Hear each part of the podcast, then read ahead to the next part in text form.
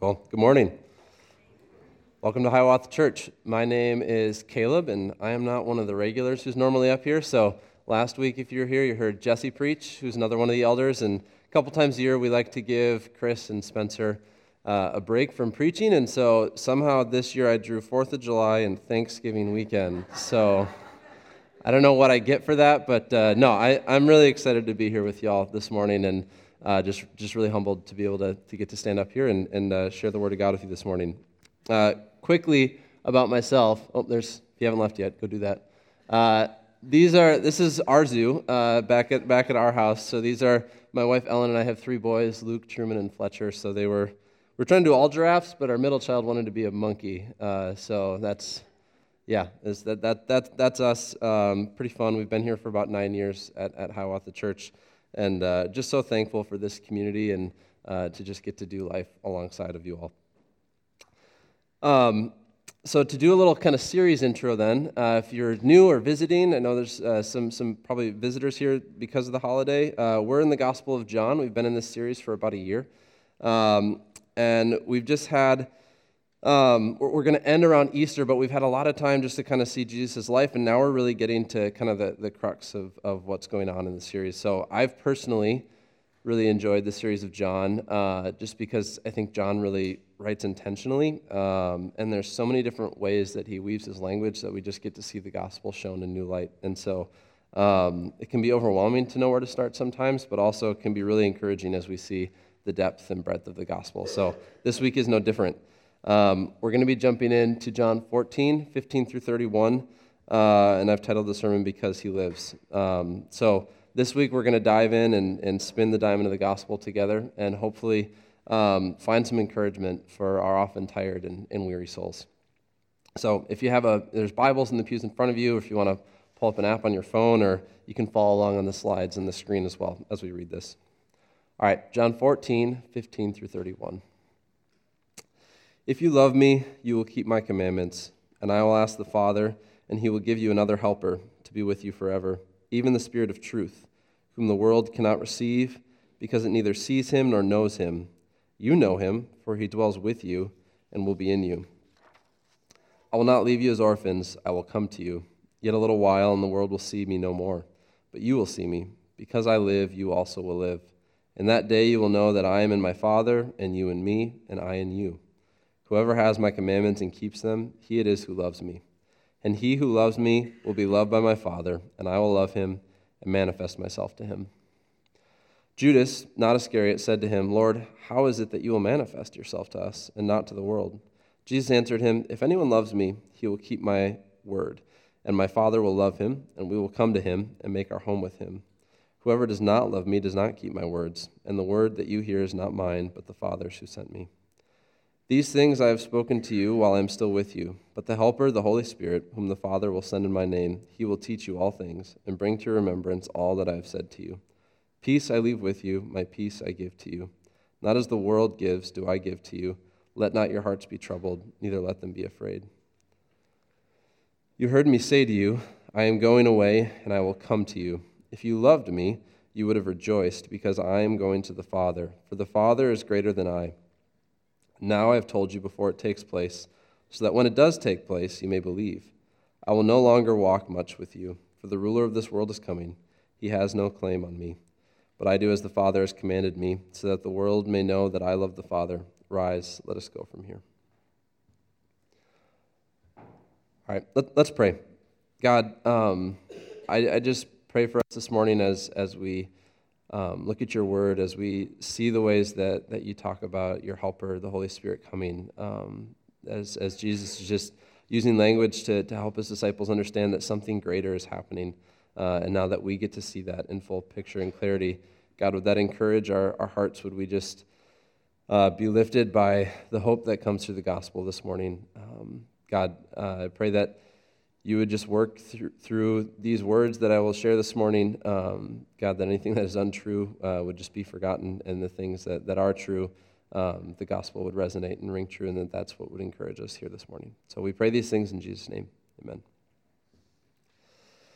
Okay, one other quick thing before I jump in. I wrote most of this with 103 degree fever on Wednesday, so if any of it comes really unclear, uh, just let me know. But uh, also, if I have to hop on mute, because I still have a cough. So, anyways, that's uh, just, I'm not trying to make you feel bad. I'm just trying to.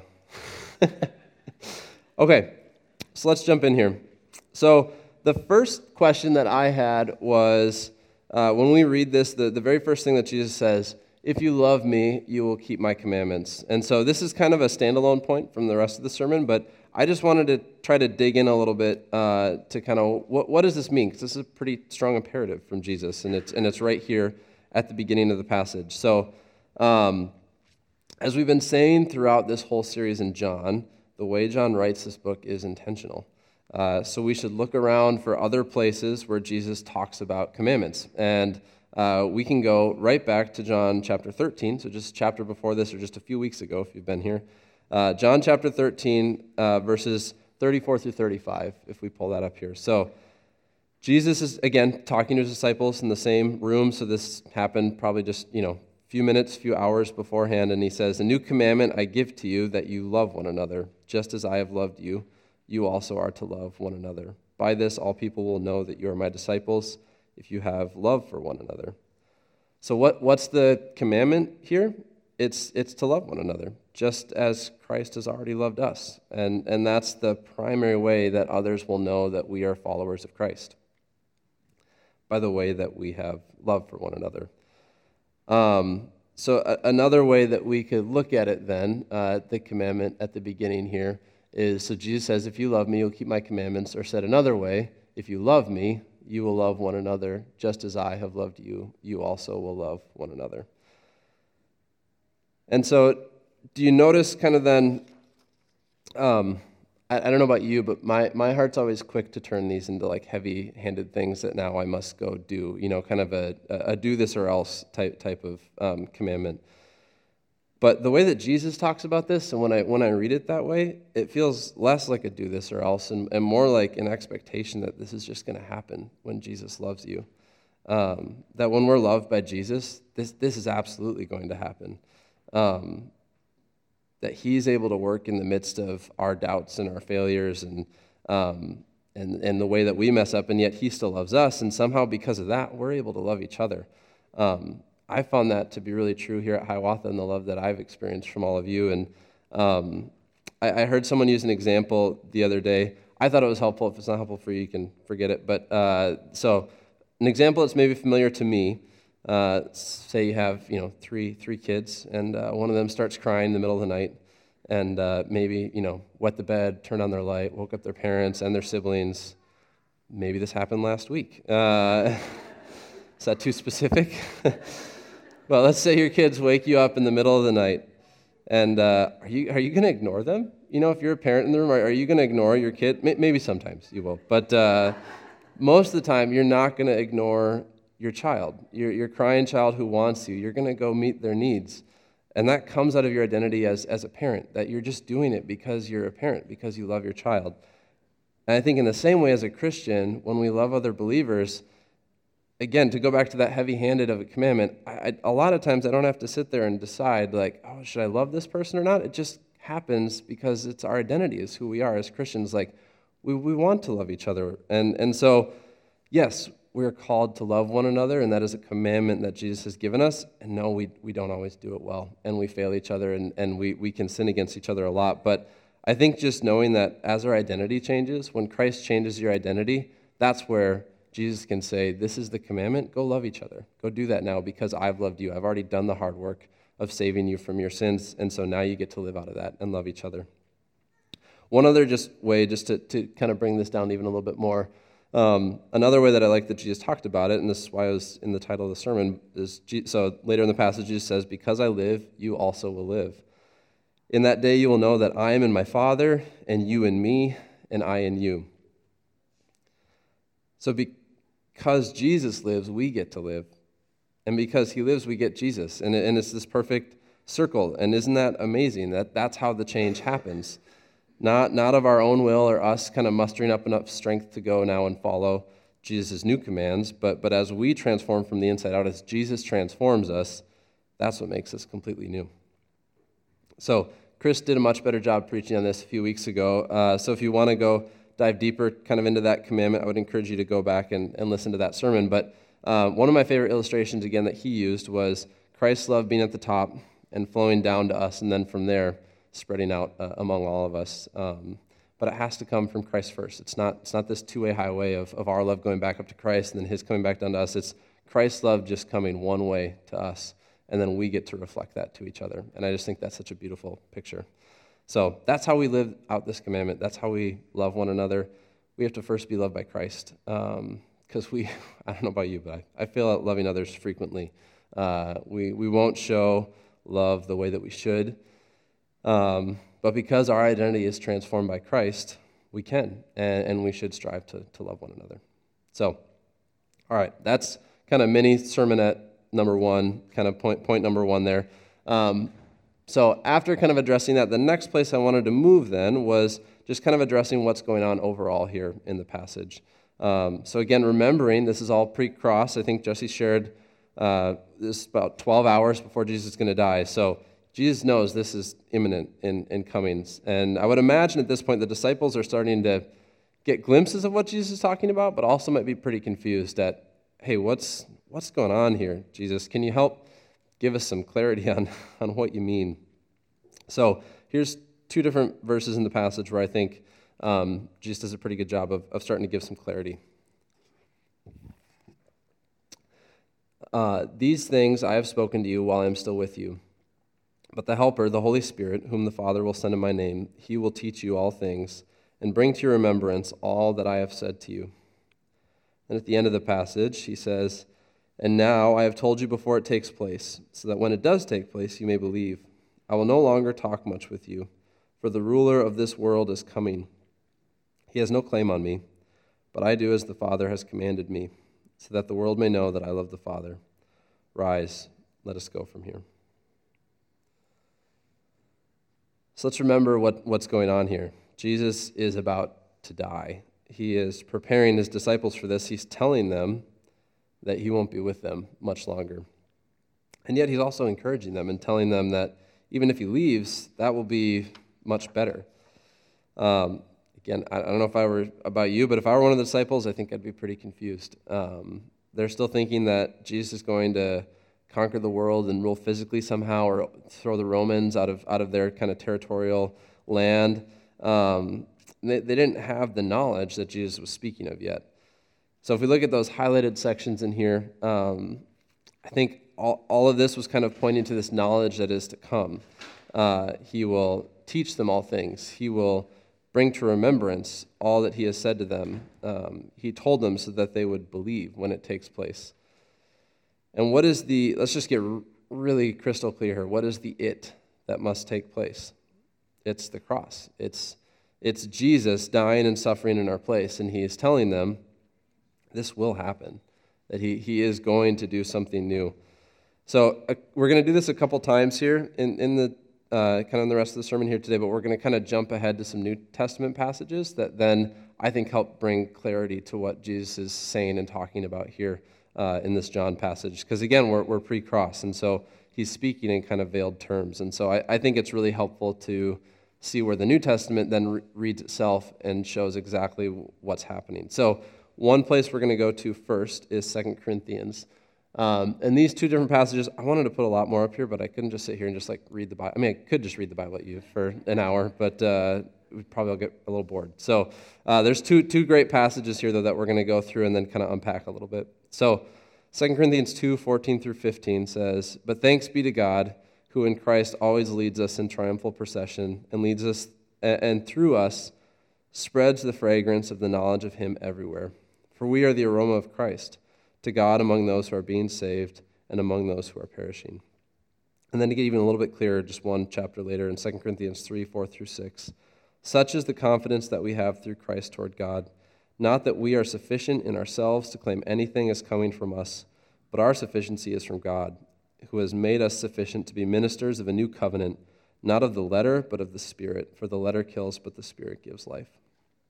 So I wanted to just read like all of chapter three. You should go do that on your own because it's really great. But Paul, Paul really starts to dig into calling the, the old the old covenant the, the covenant of death, uh, and the new covenant, the covenant of life in the Spirit.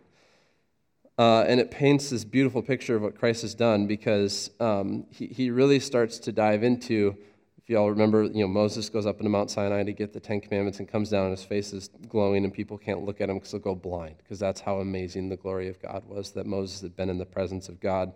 And Paul just unpacks, talking about, you know, if that's how great the glory was of this covenant that brought death, where, where the law could not bring life, uh, how much more amazing is this new covenant of life um, that comes by the Spirit, that gets to be directly in us and that brings life forever. And so it's just, just this really beautiful picture, I think, of, of Paul just really kind of explicitly talking about this is what Jesus meant. This is what it looks like to, to believe in this new covenant, to believe in Jesus. So, to just spell things out really clearly here, Jesus is telling his disciples back in John now that they will know that when the Spirit comes, um, it's all going to make sense. The, the law is passing away and is now replaced by a new covenant, one of grace and love, grace that can only come from what Jesus is about to do on the cross. One other kind of interesting thing about the passage is, is Jesus kind of even starts to allude to his suffering. I don't have it up here on the screen, but he tells them that he won't speak much longer with them. And you can almost kind of imagine him just the, the weightiness of that and, and what, you know, what, what that means. Um, and he, he repeats that several times in the, in the uh, passages that are coming up. So you can just kind of keep that in mind the next few weeks as we're, as we're preaching through this. But just talks about how he's going to be silent um, and he won't speak much longer with them. But you can kind of see Jesus' suffering in that. When you know that, you know, so if you know the rest of the story, Jesus is going to go silently before his um, captors. Um, he's not going to speak much, and he's going to be beaten and bloodied and hung up on a cross and silently suffer for us. And he says, The ruler of this world is coming but he has no claim on me. Jesus knows that he's going to be taken and bound and beaten and pierced for us up on the cross. And that is the, the event, the it that has to happen to have all of this make sense. The disciples are going to look back and be like, oh, gosh, now we get it. You know, like now, now, like, okay, all the things Jesus was saying, we're like, what do you mean? You know, Judas is asking, like, Jesus, how are you going to leave us but still come back to us? And how are we going to, how are you not going to see us, but we're, we're going to see you? Um, and, and it's going to make sense because Jesus is the answer. He is the one who's talked about through all the Old Testament. He is the true answer to, to everything. So that's why Jesus can say with confidence, because uh, I, I, thought this was interesting that Jesus is also just encouraging them throughout this, that he's telling them, like, hey, there's going to be these bad things that are going to happen, but it's all going to make sense. Don't worry. So, right, right, in, right after verse 26, where Jesus tells them he's going away, he then turns around and tells them, But my peace I leave with you, my peace I give to you. Not as the world gives, do I give to you. Let not your hearts be troubled, neither let them be afraid. And I think it's, uh, the disciples probably didn't know to be really freaked out at this point, but they're about to be very troubled. Because uh, when, when Jesus dies, they're all going to go hide up in a room and be terrified that they're all going to be killed. Um, they're going to see Jesus taken. Um, and yet he tells them that he gives them peace, but not in a way that they would expect, not in financial peace or personal, like, hey, your whole life is perfect and everything's happy peace, but peace in only a way that Jesus can give. So not, not as the world gives does Jesus give peace, but peace that comes through a hope that's, that's beyond this world. So, why, why does Jesus say we can have this peace, though? What, what is different about Jesus' peace that, that, that comes that's different from what the world offers?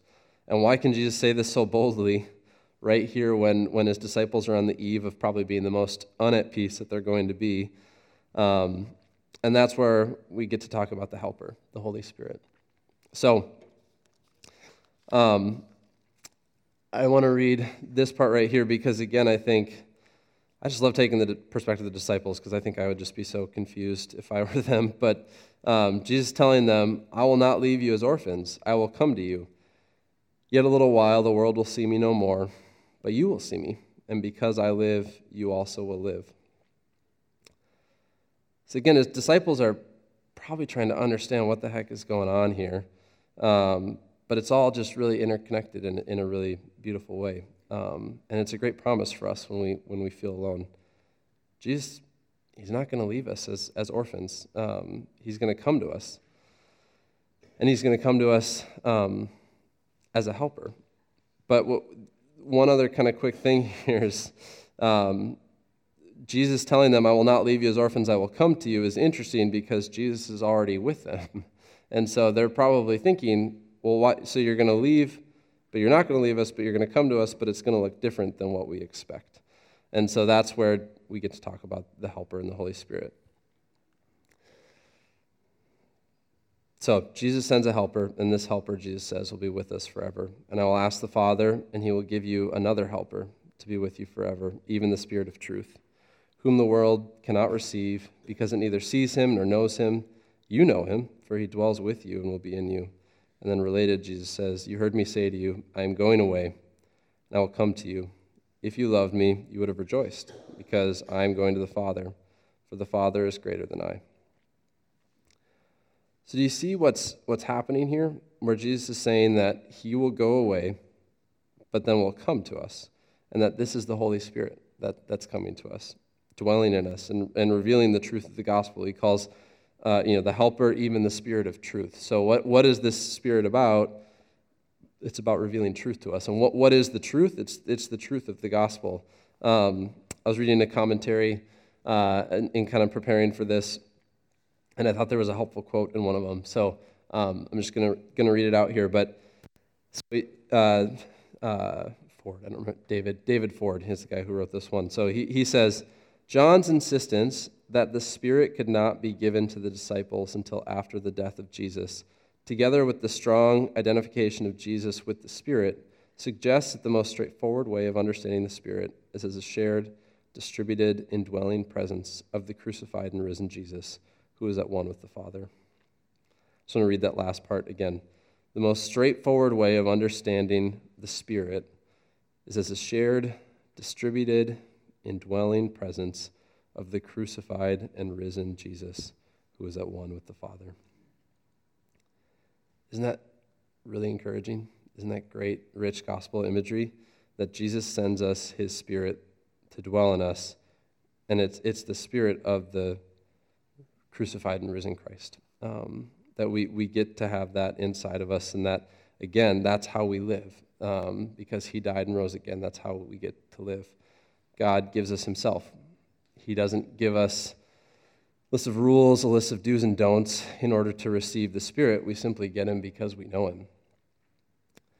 Um, Jesse actually share, started to kind of go down this path a little bit last week, and, and I kind of want to pick it up and, and do the same thing here again this week. But um, we're going to jump ahead again to the New Testament, but go ahead into Acts when the disciples actually do receive uh, the Holy Spirit for the first time. Um, and just to kind of set the stage for you a little bit before we read those verses, um, so, you know, you might remember or you might not, the disciples receive the Holy Spirit. There's these flaming tongues of fire that, that come down to the room that they're in. Um, and they kind of head out, out to the city, and there's these massive crowds, and they start preaching the gospel. And, and Peter really preaches the first sermon. But what's amazing about it is that they're all speaking uh, in the native tongues of everyone who's listening to them. And so everyone's like, are they drunk with wine or what's going on? Why can I understand them? Um, but it's it's really cool because you know just another quick aside that that's I always find really encouraging about this moment is it's really reflective of the Tower of Babel too, where you know everyone was working together to try to build up to God, and then He disperses them by changing other languages, and so almost now God reversing that and bringing the, the true the, the true thing that they all need to unify on, which is the gospel. So, um, anyways, quick aside there, but. So Peter then basically preaches the first sermon, and then at the end uh, in Acts, this is what we read. So this is Acts 2 32 through 39. This Jesus God raised up, and of that we are all witnesses. Being therefore exalted at the right hand of God, and having received from the Father the promise of the Holy Spirit, he has poured out this that you yourselves are seeing and hearing. For David did not ascend into the heavens, but he himself says, The Lord said to my Lord, Sit at my right hand until I make your enemies your footstool. Let all the house of Israel, therefore, know for certain that God has made him both Lord and Christ, this Jesus whom you crucified. Now, when they heard this, they were cut to the heart and said to Peter and the rest of the apostles, Brothers, what shall we do? And Peter said to them, Repent and be baptized, every one of you, in the name of Christ Jesus for the forgiveness of your sins. And you will receive the gift of the Holy Spirit, for the promises for you and for your children and for all who are far off, everyone whom the Lord our God calls to himself. I just I find this so encouraging because you just get to really see it come full circle that this is exactly what Jesus said would happen. That after he died, the Spirit would come. But why does the Spirit come?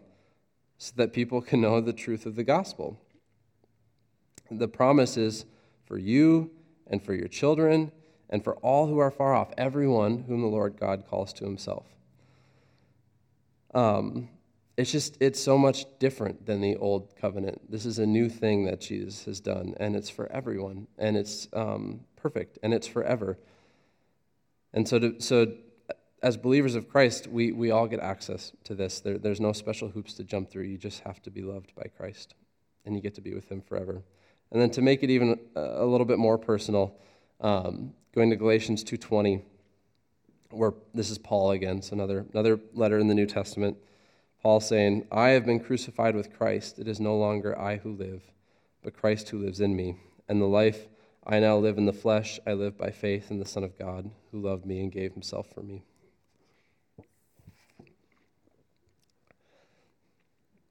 I just thought this ties in really well right here because where we're at in the story of John, again, we're, we're pre cross. The disciples still don't know that Jesus is going to die, and they still haven't connected all of the dots.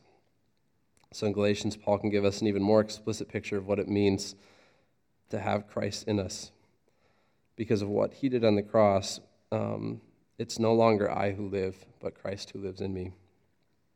And that life that I now live, I get to live by faith in the Son of God. So, our mortal bodies are carried and sustained by the Spirit of God. And that, that's amazing news. And I just I want you to hear that this morning that um, that's just really, really great news. Um, so, again, to, to make this even maybe a little bit more personal now. Uh, so, if you didn't know, this is the pa- this passage in John is where the song "Because He Lives" come from. Uh, I don't know if y'all are familiar with that or not. It's been around for a while now, but uh, so you might be familiar with the song. But what I didn't know was some of the story behind the song. So it was written by Bill and Gloria Gaither, which might be a throwback for some of you. Uh, this song has, uh, it's been included in a lot of hymnals, and uh, it's just r- really kind of popular in, in Christian. There's like lots of different versions of it out there. But um, there's a cool story that I wanted to read. So this is in one of the hymnals that the, the song was included in. They wrote this little excerpt ahead of the song. Sorry, I'm taking another drink here. So they write Because He Lives, 1971, was written in the midst of social upheaval, threats of war, and betrayals of national and personal trust. It was in this world at such a time that we were bringing our third little baby. Assassinations, drug traffic, and war monopolized the headlines. It was in the midst of this kind of uncertainty that the assurance of the lordship of the risen Christ blew across our troubled minds like a cooling breeze in the parched desert. Holding our tiny son in our arms, we were able to write, How sweet to hold our newborn baby and feel the pride and joy he gives, but greater still, the calm assurance this child can face uncertain days because he lives. I don't know about you guys, but I, I so often feel um, not at ease in life. I, I can just feel a lot of anxiety and worry. Um, I, I, sometimes joke that my favorite book in the Bible is Ecclesiastes because I just resonate with it the most. All is vanity, uh, and uh, there's nothing new under the sun.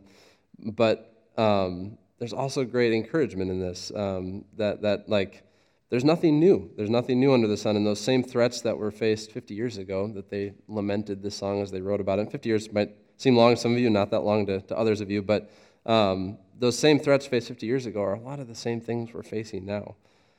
I mean, do you, do you find yourself feeling anxious and feeling lonely? I saw some survey like 50% of people in America uh, say they feel lonely, like consistently. Um, do you feel depressed? Do you have hard time getting excited about things in life sometimes? I know I feel all those things throughout throughout my life, and we're we're not immune to these things as Christians. Um, I'm I'm for sure not. So, this song, written 50 years ago, we can still relate to those emotions that they were feeling as they pen, pen those lyrics. Um, and again, I'm not, not here to tell you what's good and bad for you, but I know for me, you know, I can just be trying to numb myself from the world, scrolling social media or, you know, watching, watching football, too much football sometimes. And uh, we can just let ourselves become numb to what's going on or filled with anxiety and worry. Um, and it can just be easy to start to fall into this place of questioning everything, uh, where you're like, what, what is this all about? What, what is the point of my life? Why, why am I here? What's, what's my purpose? And doubt, just starting to doubt, like, does my life have any meaning or worth or purpose? And then this is the great news that, that because of Christ, because we have the helper, because Jesus did go and die on the cross, um, and that we can have the Spirit of God dwelling inside of us and ministering to our weary souls, we can have hope. And we can sing the chorus of that song Because He lives, I can face tomorrow. Because He lives, all fear is gone. Because I know He holds the future, and life is worth the living just because He lives. So if you're struggling to believe that right now, um, that's okay too. And I, just want to give you another encouragement. One of the biggest kind of cool breezes of the gospel to, to blow over my mind in kind of recent history was just this realization that Jesus loves me the same no matter how I currently feel about my relationship with Him. I don't know about you, but a lot of times I used to, if I was feeling really out of it, if I had sinned really bad, or if I was really frustrated or whatever, if I was feeling distant from God, then I attributed that to God must be distant from me right now. He, he must not, his love must be a little bit different for me right now because I'm feeling out of it. And then if I was feeling really good, if I had just done something really awesome and I was kind of riding a high in life, I was like, wow, God, we're doing great. Like, this is awesome. Like, I'm in a great spot with you. Like, life is awesome. But that, that's not how Jesus' love for you works. He loves you the same every single day, every single second, exactly where you're at. He wants you, no matter how far you run or how bad you mess up or how sick you get or whatever it is that's going on in your life. Jesus loves you just because he loves you. And that's never changing, and it's always the same. And that is the best hope I know to give you this morning. So, on your best day, on your worst day, Jesus died on the cross for you, and he lives um, and so that by His Spirit we can we can face tomorrow. So, how about the church? Um, what I want to leave you with this morning is just take heart. Take heart that we have a Savior who lives, that He died, that He rose again, that He ascended to the right hand of the Father and sent us His Holy Spirit. And so that because Jesus lives, we can live just rest in, in the simple peace of that this week. Um, and may the peace of Christ that surpasses all understanding rule in your hearts this week. Let's pray. God, um, thank you for your word. Thanks that um, you are good and true and that the things that you say are true. God, thanks that you love us um, even when we're far from you would that truth just encourage us all the more um, this, this week and um, as, as we continue to just go about our lives, would we just be always encouraged and sustained by that simple truth of the gospel that you love us just because you love us? And then that's where real heart change and transformation happens in our lives. So thank you, God, for that amazing love. And uh, pray that we would just, um, that that would sink in here now as we, we sing a few more songs together. Amen.